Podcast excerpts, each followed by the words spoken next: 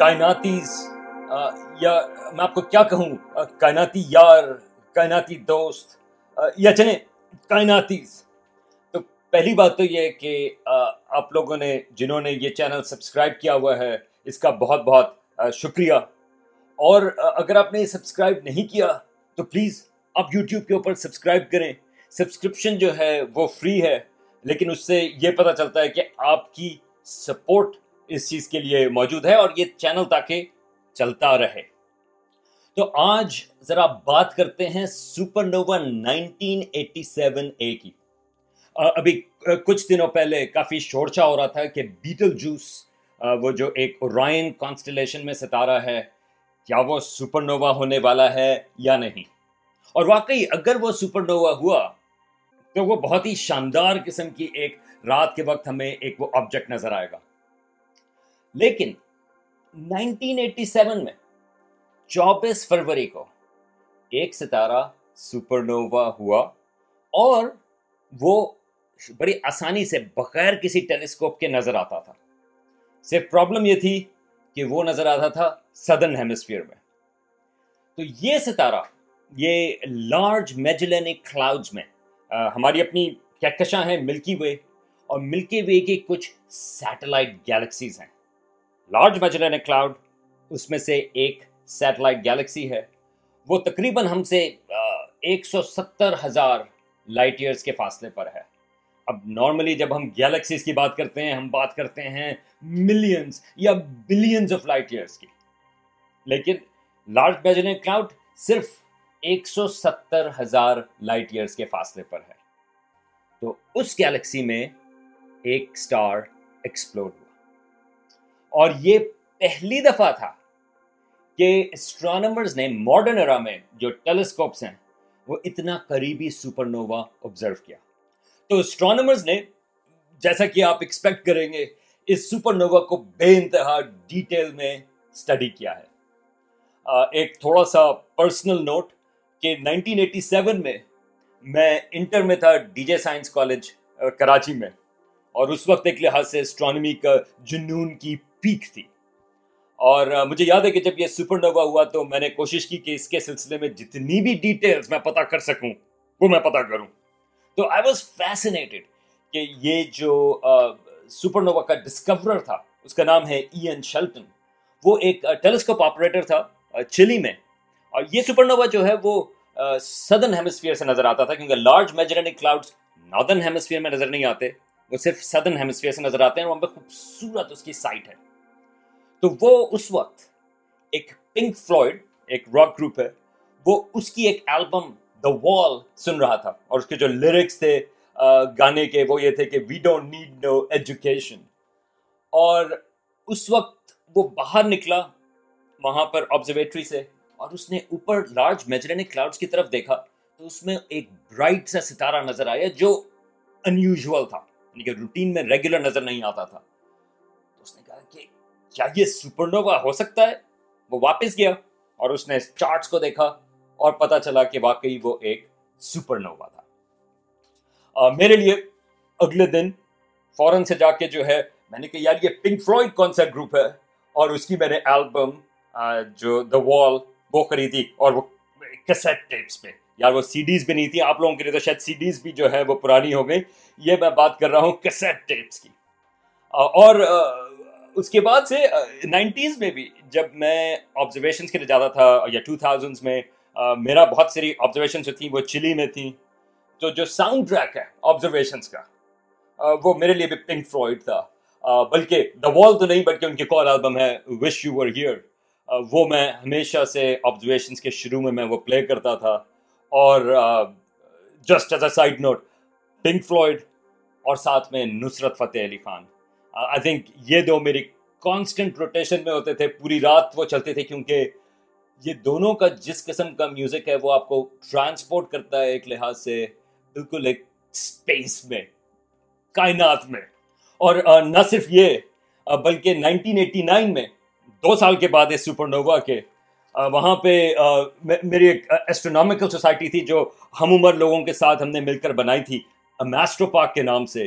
Amateurs astronomical society of Pakistan اور پھر ہم نے یہ رپورٹ پبلش کی تھی، اس کا نام تھا سپر نووا شیلٹن اور یہ ہم نے اس کے اوپر پورا سمپوزیم کیا تھا، اور آپ اس میں دیکھیں، ہم نے کافی محنت کی تھی، اس کے اوپر لکھا تھا سپر نووا کیسے ہوتے ہیں اس کے بعد اس کے ریمنٹس کیا بچتے ہیں وائٹ ڈورف کیا ہے نہ صرف یہ بلکہ وائٹ ڈورفس بلیک ہولس اور نیوٹران سٹارز جو ہیں، وہ کس قسم کے ہوتے ہیں؟ تو یہ نائنٹین ایٹی نائن کی بات ہے۔ تو ایک بہت بڑی مسٹری ہے کہ اس سپر نووا کے بعد کیا بچا۔ اب ہمارا سورج جو ہے، اس کا اختتام سپر نووا سے نہیں ہوگا۔ سپر نووا جو ہیں، وہ خالی وہ ستارے ہوتے ہیں جو ہمارے سورج سے آٹھ، دس، بیس گنا جو مادہ زیادہ رکھتے ہوں۔ اور اس کی اینڈ سٹیج یا تو نیوٹران سٹار ہوتی ہے یا بلیک ہول اب بلیک ہول کے اوپر تو کافی اور میرے ویڈیوز موجود ہیں، آپ وہ چیک کر سکتے ہیں۔ نیوٹران سٹار وہ بھی بہت ہی عجیب اور حیرتناک قسم کی چیز ہے۔ اب نیوٹران سٹارز جو ہیں، کافی چھوٹے ہیں، اس سے سائز تقریباً پندرہ بیس کلو میٹر سمجھیں کراچی یا لاہور جیسے سائز میں۔ اور وہ جو تمام ان کا جو مادہ ہے، وہ نیوٹرانس کا بنا ہوا ہے۔ کیوں؟ کیونکہ جب وہ ستارہ جو ہے وہ کلیپس ہوا سپر نووا میں، تو اس کا جو ڈینسٹی ہے وہ اتنی زیادہ ہوئی کہ جو ایٹمز کے الیکٹرانز ہوتے ہیں، وہ بھی نیوکلیس کے اندر چلے گئے۔ تو وہ نیوٹرانس بن گئے اور وہ نیوٹران سٹار بن گئے اور اس کی ڈینسٹی بے انتہا زیادہ ہے۔ بلکہ اگر آپ اس کا تھوڑا سا بھی مٹیریل لیں، ایک آپ کا چونٹی جتنا، وہ بھی جو ہے پاکستان کی تمام جو گاڑیاں ہیں ان کو وہ بیلنس کر دے گا۔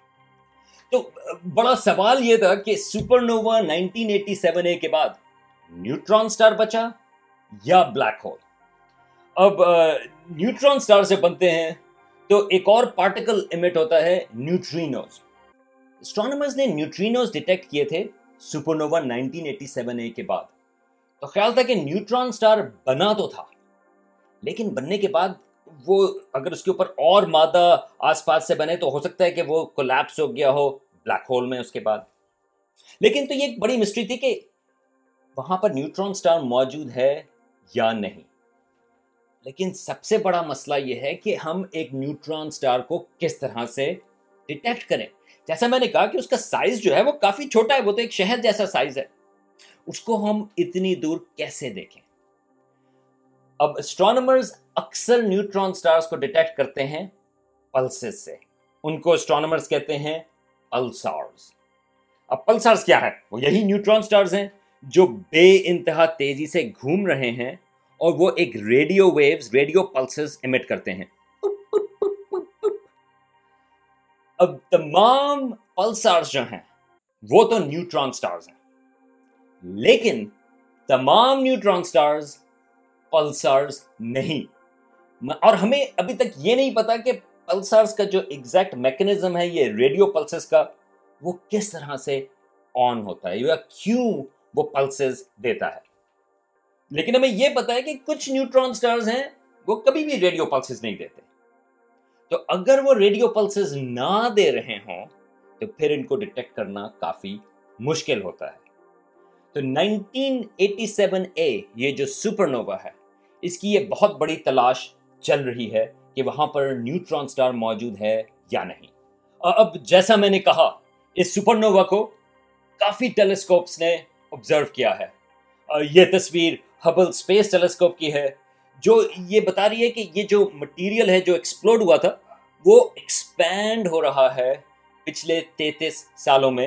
اور وہ جو شاک ویو ہے، وہ سراؤنڈنگ جو مٹیریل تھا، جس کو اسٹرانومرز کہتے ہیں انٹرسٹیلر میڈیم وہ اس سے جا کر ٹکرا رہا ہے۔